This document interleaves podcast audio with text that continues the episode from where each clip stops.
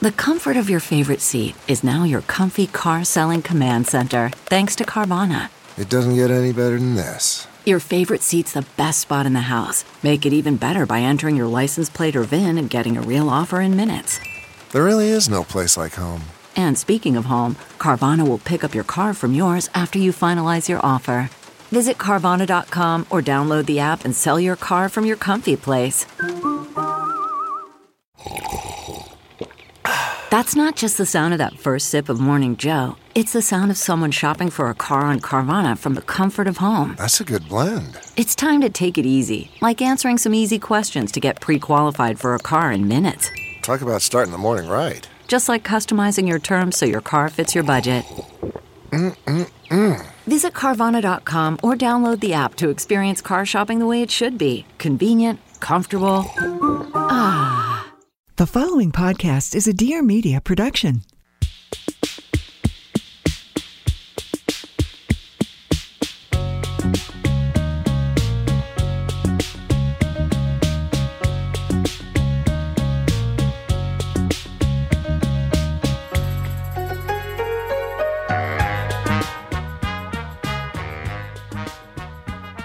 Welcome to A Few Things, where we give our greatest discoveries the podcast they deserve. I'm Claire Mazur. And I'm Erica Cerullo. This show is brought to you by Of a Kind. Find out more and sign up for our newsletter at ofakind.com. Buy our book, Work Wife. And, you know, if you feel like it, leave us a voicemail. Phone number is 833 Of a Kind. You did a new spin on the tune that time. It was like the acoustic version.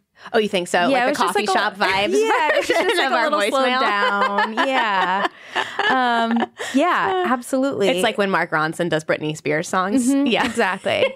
Um, yeah, leave us a voicemail, especially questions. I I, I have, like the comments. I like the, I love the comments, but I was very inspired by the most recent episode of Call Your Girlfriend where they were like, "Oh, if you guys could just give us some prompts," and I was like, "Yeah, We should do that too. we should. yeah, give us some prompts."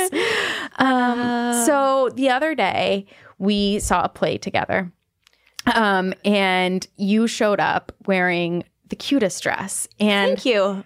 I know I don't want to say mean things about the professionals who we hire to model. No, they're clothes, wonderful. But I honestly thought you looked better in it than the models, and I was just like, That "Wow, so- you're really selling me that dress." Erica looks better than the model Cerullo. I, I That's will, right. I will go buy now. It was our PC short sleeve Oxford, which it was shocking that I hadn't already bought it because it's breastfeeding friendly. It buttons And- all the way and, down. And, and to be fair, you're using breastfeeding friendly as an excuse to, To buy any old pretty thing. much, yeah, pretty much everything. Everything, like even Yeah. shoes. Yeah, like, well, like these shoes are great for carrying a breast pump. That's You're- right. Yeah, Yeah, yeah, more or less. Yeah. Um, I've been wearing this dress a lot. I wore it to that play. Mm-hmm. I wore it when we went um, on our uh, on our book tour stops in Chicago and Minneapolis. Um, and Mm-hmm. well, I also feel like it travels well. It's the kind of thing that's not going to wrinkle. because it's crinkly. It's Yeah. just like crinkly cotton fabric. And here's what I, here's the news I have for you. I washed the thing Yeah. last night. Um, Uh-huh. and Did you dry it? No, I hung it dry Okay. because that's what the instructions that Okay. I definitely edited myself Yep. say to Okay. do. Um, and it's hanging in my shower right now, and it looks great. Good. Um, like it washed That's up beautifully, which you know is always you never know. You, you never I was know. going to say, I do feel like I've been having a lot of issues lately with clothes just only looking good before I wash them, and yeah, that's a huge. this one is not. This one is not. That's and great. so I think that's a huge win. That is a Um, huge win. Anyway, it's ten percent off with the code a few things. The PC short sleeve um, shirt dress. Comes in navy and like a rust color. Yeah. you got the navy, so I, I got. I'm going to have to get the Yeah, rest. Listen, I called for stibs. You Basically, did. You did. Um, something we've talked about a little bit and Mm-hmm. have never, sh- never, like, I just, something that frustrates me. Yes. And that I'm wasting brain space on. Like, in the same way that I waste brain space on why doesn't Google have tabbed documents? Yep. Um, is why are text messages and Instagram DMs which are which are inboxes not Mm-hmm. treated like an email inbox why can i not mark things as unread why can i not file things in some way because right now i'm just dealing with this flow I that i can't control I, you and everybody else, and I'm Exactly. quite certain. I am not that- alone in this no, problem. I like. I truly believe in my like deep, deep down in my core that somebody's about to solve this because we've reached a, a new sort of phase of all of this, and it was mostly spurred on, well, part of it was spurred on by the fact that you can now text from your computer, which is Yes. a wonderful, beautiful thing. Thank goodness. I'm um, thrilled about it. But it just but means it that people communicate in a totally Yeah. different way and it means that like there's no and and what that has precipitated is that text is no longer the form of conversation where you feel compelled to answer right away Yeah. but then it becomes really easy to lose a conversation and like i have a long distance friend my one of my closest friends carrie and we communicate primarily over text but we we will sometimes both go a couple of days between answering and then and then that can lead to like these really You long lose- gaps or because you you, lose lose the thread. you forget about Yeah. it, Yeah, and then yeah. something else happens, and it's like you've started all over. And and same with the group texts that I have with you know also long distance friends from home, where that used to be a group email thread, and Yeah. now it's a group text, and it's taken on a very different sort of just dynamic. And I no one has is solving for this. Yeah, well, and even just logistically, like I'll be sitting in a meeting, I'll get a text from a friend asking if I can make plans on Thursday Mm-hmm. Or whatever, and I see the text, Yeah. and then what am I supposed to do? Write it on my to do list to respond? That feels so dumb. I end up doing. I mean, or like, or what? You know, or Yeah. like f- hoping that I remember two hours later when I'm back at a computer to respond. Like, what? I, it just doesn't feel realistic. oddly something about maternity leave made forced me to become like really micro in my to-do list making so i would write down like cut my nails just Yeah. because i Yeah, knew yeah, I wouldn't yeah, and and it d- i did start putting like respond to text respond to dm stuff like that Well, and I on mean, my to-do I- list I don't mind. Listen, I like a to do Yeah. list. I like crossing things off. I have no problem, like in general. no but it's this. not that's not how you want to be dealing with your inbox Exactly. I just want my inbox to be something that can sort of manage itself a little bit more than it can right now when it comes to text and Instagram dm Well, then and, I the Instagram DM not being available on a desktop is torture because people really have even close friends like who I would text, who I would FaceTime with, will sometimes carry on very sort of real time conversations with me in the Instagram DM box. And I, I don't have Instagram alerts turned on because that would No, be it's too much. a Yeah. nightmare. And so that is really hard to manage if I'm not like able to go back and look at it on a desktop. It's it's a pain. if anybody has any answers to this question, some some VC is funding a bunch of white bros right now, I'm sure, who are solving the problem. attempting to, but then they're only going to solve it for like bros, basically. They're It'll not be your solve Reddit. It It'll for- be your Reddit inbox before they Exactly. actually solve the Instagram It's just like inbox. not gonna. It's not gonna be actually genuinely. Useful. Does Reddit to have an inbox? I, I don't, don't think know. so. But it'll be like how to manage uh, like people's responses to your Reddit threads. That's right. Yeah, that's Um, exactly right. yeah. It'll start there, and then someone eventually it'll be useful Yeah. to you and I. That's um, right. No, someday. it's it's it's a serious epidemic. epidemic. I don't know how to solve it. It's really hard to. if manage. anybody has tips or tricks, that's eight three three of a kind. It's also this is also my public apology to all my friends whose text messages I haven't responded to in a while. it's not because I don't care. It's because I saw it while I was like changing a diaper and then forgot about it. It- you saw it and then life happened. Yes, I will say the Apple Watch it helps a little bit because you can read the text on your Apple Watch, but it'll stay unread on your phone. But you didn't even see my text the other day about hash browns until like three days yeah, late. that's true. That was an airport situation. Yeah, yeah. so no, I mean, that's true. important texts and are honestly, being missed. I felt a lot of regret when I saw it because we were in the airport and I we went through security separately, and I was like, "Do you want to get breakfast?" And Erica said yes, and a McDonald's hash brown doesn't sound that bad to me, and I never saw it, and we ended up just going and getting a bad breakfast taco. And yes, there is such a thing as a bad breakfast taco. I It's, uh, didn't think it's, it existed. it's remarkable. Who would have known? And it looked so good on the menu. you wouldn't believe so how good. it looked on the menu versus it's like the the things pin, people post about like my Pinterest version, my version. It was like right. that bad. It was so upsetting. And then five days later, I saw her text that what she really wanted was a hash brown from McDonald's. And I was like, well, damn. I wish I could go back in time. See, this is a problem. Let's bring on our guest. Let's do it. We are so excited about our next guest. We have LaTonya Yvette, a native New Yorker and founder of the site LaTonya Yvette, a lifestyle blog with a focus on family, style, design, culture, womanhood, and community. Um, started her career as a stylist, is now has a new book out called Woman of Color that I just read this weekend, and I'm so excited about. It is wonderful. Congratulations! Thank you. I'm so excited you read it. yeah, no, it's really good. Can you tell us about how what what's the story? How'd you get here? Oh my gosh. You're like, well, this could be three hours. Yeah. um, so right now I'm like really in book mode. Yeah, so I would totally. say how I got to be a uh, sort of an author now, which Yeah. is like a whole new title. I'm like, oh Yeah. my gosh, what's going on? Yeah, totally. Um, you know, I started out as a stylist, uh, but at the same time, I was in college for writing and literature, and I got pregnant. And for me, I was in college and I was like, okay, I'm going to be a magazine writer. I was like, this is just what I'm going to do. And around that time, everyone was all the magazines were kind of dropping out. What year was Totally. this? That was like 2010, 2011, Yeah. 2010. Yeah. So there were like no jobs. Yeah. Yep. And I had a professor look at me and was like, What are you going to do? you have a baby. Like, what are you going to do? And um, I went back after my daughter was born and continued going to school, did really well, but it was just too much. Like, it didn't make any sense. There were Yeah. no yeah. Yeah. end Yeah. results. It wasn't the right time for that. It wasn't the right time. With, Yeah. You know, right time for it. And I needed something tangible. Yeah. And um, so I dropped out, started the blog, and my my husband at the time was like, you know, you're always in the street with our daughter. You're always going, you know, out and about. I was 21, and we were in Bushwick, and it kind of came from there. It's my like love of writing, but also my style experience and um, this new role as a mother. And you know, the blog has been going now for eight years, seven no, seven and a half years, almost eight years. That's amazing. Yeah, and then the book came out like you know came about like three years later, like three years ago. You know, Yeah, just yeah, yeah. started with an idea. And what was the idea? The idea was that you know someone just sat me down at a coffee shop and was like, "You have a story," and I know you have a story. You're not telling it all, and I was like, "You're right," but I don't have the space for it. Yeah.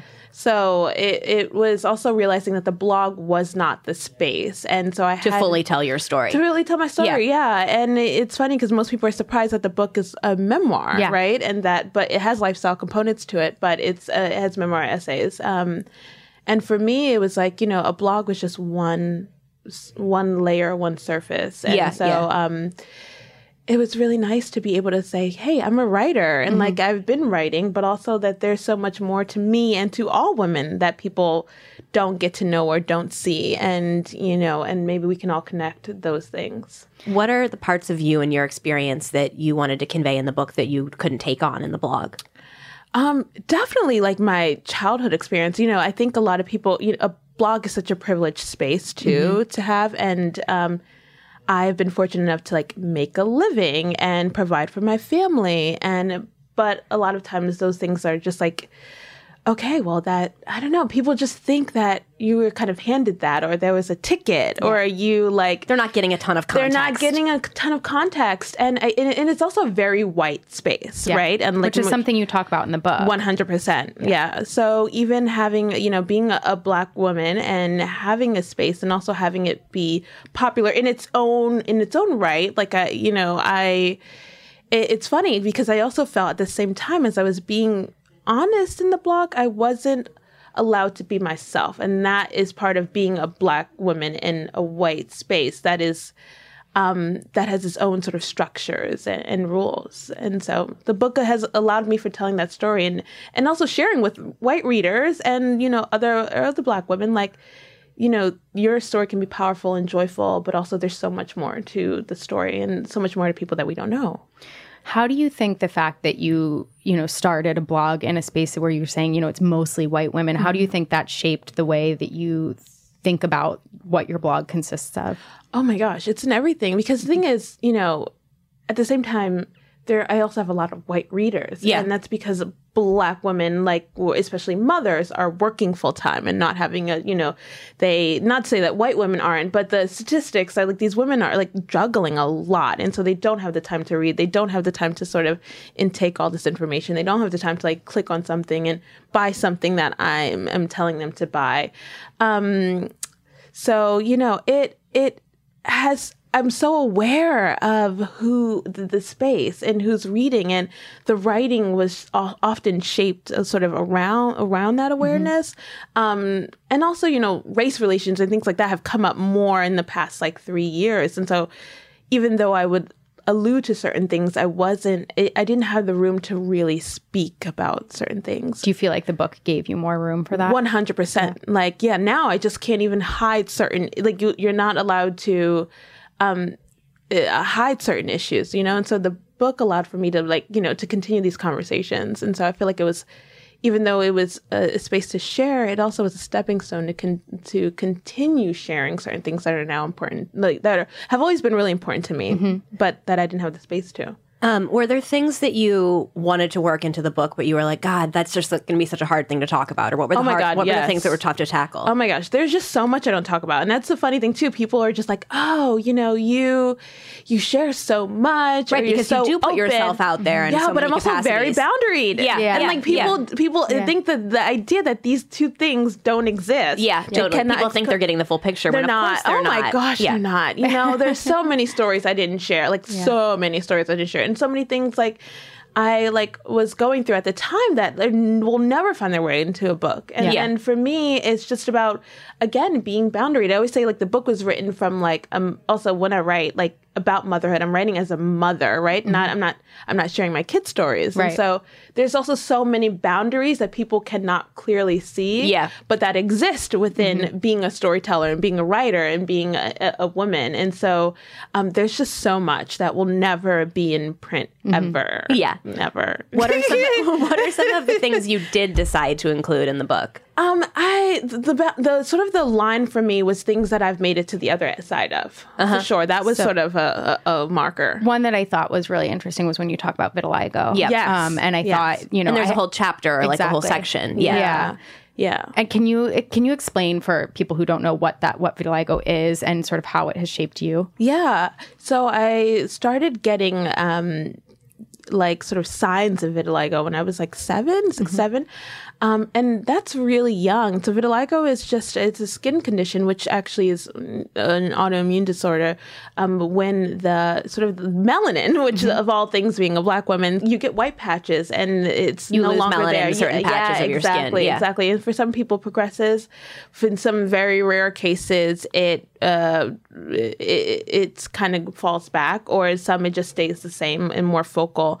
Um, and so to kind of have that happen around seven and eight, and I think about my daughter, like who is like in this prime stage of growing up and seeing herself in the mirror and like and I kind of think about myself and like where I was, it was pretty intense. Mm-hmm. And um, so it started out uh, like, you know, like a rash around mm-hmm. my mouth. Mm-hmm. And the rash started, you know, turning and kind of peeling to be white. And then it was in my eyes and under my eyes, like white patches under my eyes. And then white patches on my elbows and white patches on my knuckles, white patches on my knees, and every sort of um, sort of body part, but it was even. It was equivalent to each side was would have white patches. Um, and it was funny because in the book I said it was kind of like being erased. It's it's it, it, it's this weird thing. If you're a brown girl and you're young, and I'm one of five, so it's there's a lot of brown around me, right? Yeah. It, it, it was very a really odd a really odd experience, and it totally has so much to do. You know, like not to be like I'm only 29, but I'm only 29, and so I I didn't it didn't start to decrease until I was like 18. So a lot of my experiences now as as a young woman, even though people don't see it because it's But your also- coming of age experience was shaped. Exactly. Yeah. Yeah. I mean, I'm still, you know, that I'm like I will forever be that that that young girl and that young woman and the way that I see beauty. And then the next layer was having children. So each experience has been its its own weird uh, sort of thing. Absolutely.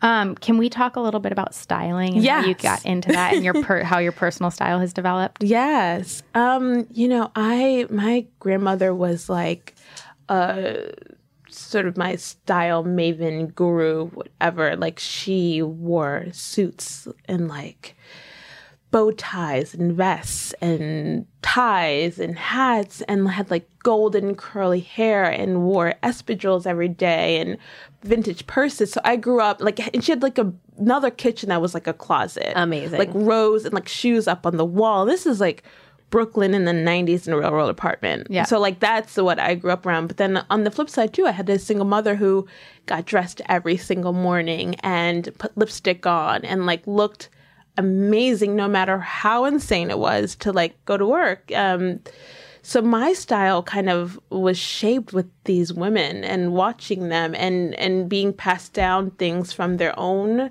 sort of stories and lives. And so um, it, it's kind of it's kind of funny to be like you know my own person now, but to have that person be so much of what my grandmother and my mother was growing up. Um, and my own style too is just pretty funky and eclectic, I think, and it, it shifts with the wind Mm-hmm.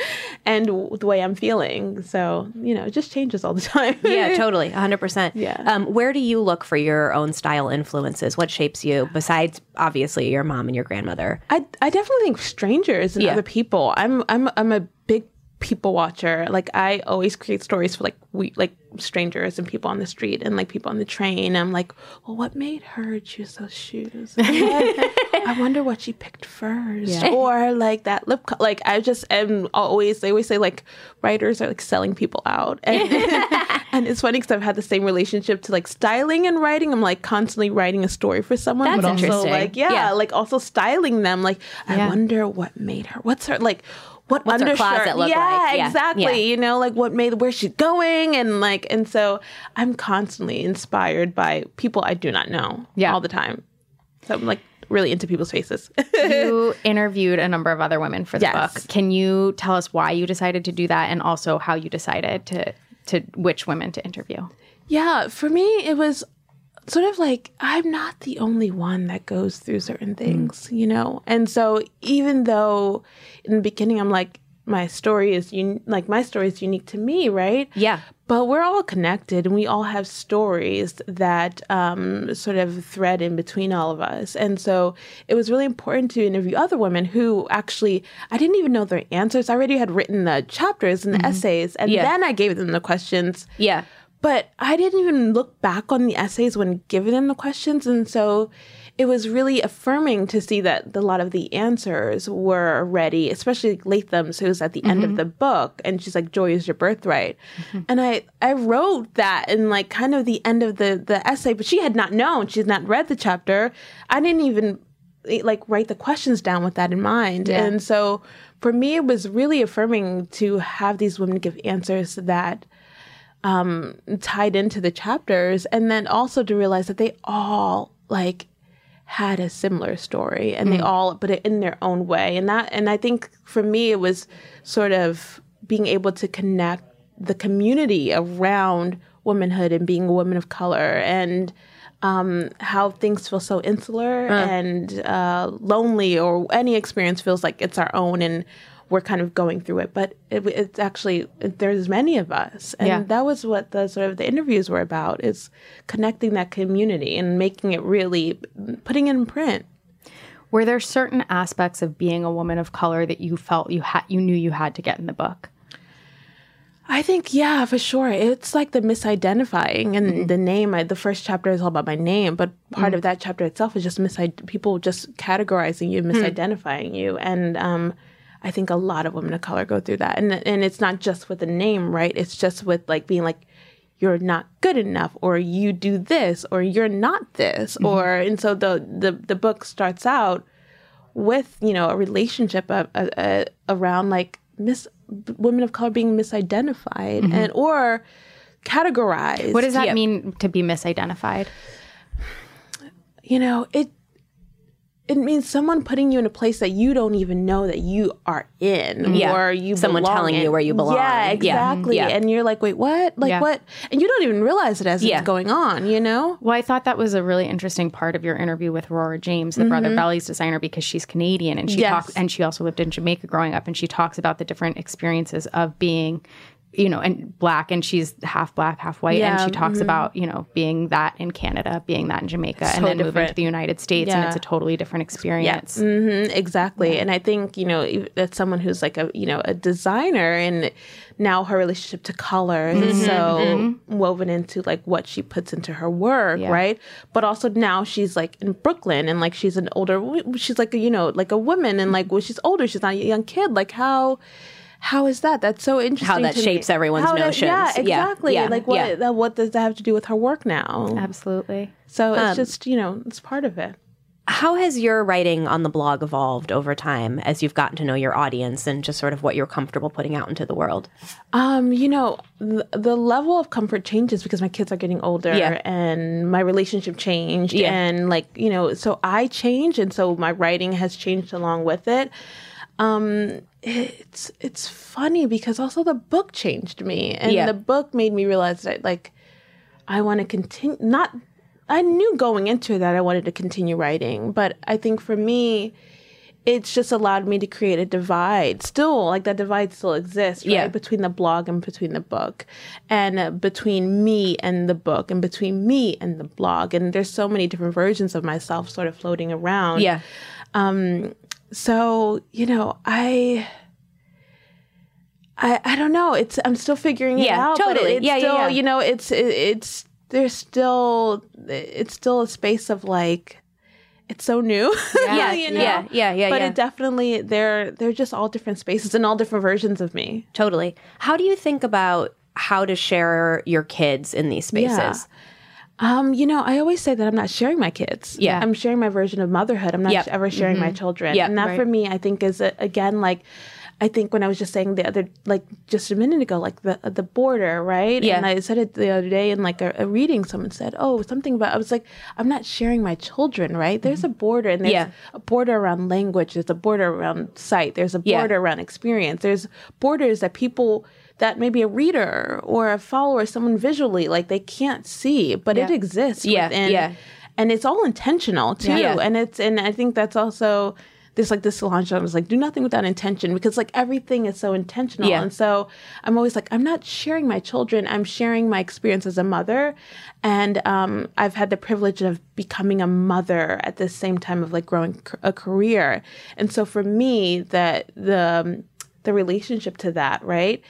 Is an ever evolving thing and it, it's a story that I'm constantly going to be telling but I'm not actually sharing my children I'm sharing my experience as a mother and so um, the ways that I share my children like well ways that like sort of express my motherhood in like visual with like my children or whatever um, it, it's really intentional and it's Yeah. all about just letting people in a window of like what I'm what I'm seeing Mm-hmm. and what I'm experiencing and not necessarily like what my children are experiencing. Yeah. You know what I mean? Yeah, that's interesting. I mean, I think, you know, as as so many people are navigating how to share um, these parts of their lives, Yeah, you know, yeah. parenting and, Yeah. and the children that they bring into the world and and raise, it does become this interesting conversation that we're having more and more of. And I think it's interesting to talk to you about like what that line is for you. Like what are the things And it's about grown. Yeah, too. totally. Yeah, yeah. as they've gotten older, as the media has changed too. Like when they were babies, it was like, oh, a photo. Or like, you know, now I'm like, okay, no. Like, Yeah. no. No, but Yeah. it is an interesting distinction to think about it as like what your sort of perception, your of all- your experience, yeah. of all of this Yeah. versus translating what their what experience they're, They're having. having, yeah. And I think you know, um, watching Joanna Goddard, who's also a friend, um, share this on Cup of Jo, I would say that's probably sort of her approach too. Not to speak for her, but I have watched 100%. and been like, why am I? Why does this feel comfortable? And I I haven't been able to articulate it, but I do think what you just said feels sort of the artic- you know the articulation of what I see people do in a way that feels like we're let in, but it also feels responsible and fair to their children. You're not speaking for someone I'm not speaking Yeah. for them. They have Yeah. their, you know, I always say people are like, oh, like what what someone said, like, what do you think um River will think when she's older? I'm like, hey, like River actually we ha- there's so much communication in my household. course, yeah. There's so many conversations. River saw the book every single day, went through all the pictures and pages, and was you know she can read too. Yeah. So there's oh just my like gosh, we have that's like just really a special experience. yeah, experience. Yeah, they're so involved in it. And so for me, I'm just like, you know, it's all pretty intentional. And like, I think we have to also give women the credit that they're doing the service of. Yeah. In the history, and mm-hmm. that we're not like blindly putting stuff out there, That's right. you know. And so I think that I think it's important for like other women to know, and men too, to know that like what they're reading is is thought about, and and there's a lot of intention behind it. A hundred percent. Thank you so much for coming. Thank you for having me. Um, We everybody loved should pick up having this book. It is so wonderful. Thank you. Um, Woman of color. Yes, Woman of Color. And follow LaTonya Yvette um, dot com is the Yes, blog. And then on Instagram, LaTonya Yvette. Yeah, it's so easy. That's the show. This has been a production of Dear Media. You can listen to us wherever podcasts are found, like Stitcher, iTunes, Spotify, Luminary, all the things. Follow us at Of a Kind on Instagram and Twitter, and like our Facebook page. If you have ideas or requests for the show, email them to a few things at ofakind.com. To advertise on our podcast, that's advertising at ofakind.com. Our intro music, Butterfield East, is written and performed by the Soulful Saints, and we're recording at Alex's, Alex's house.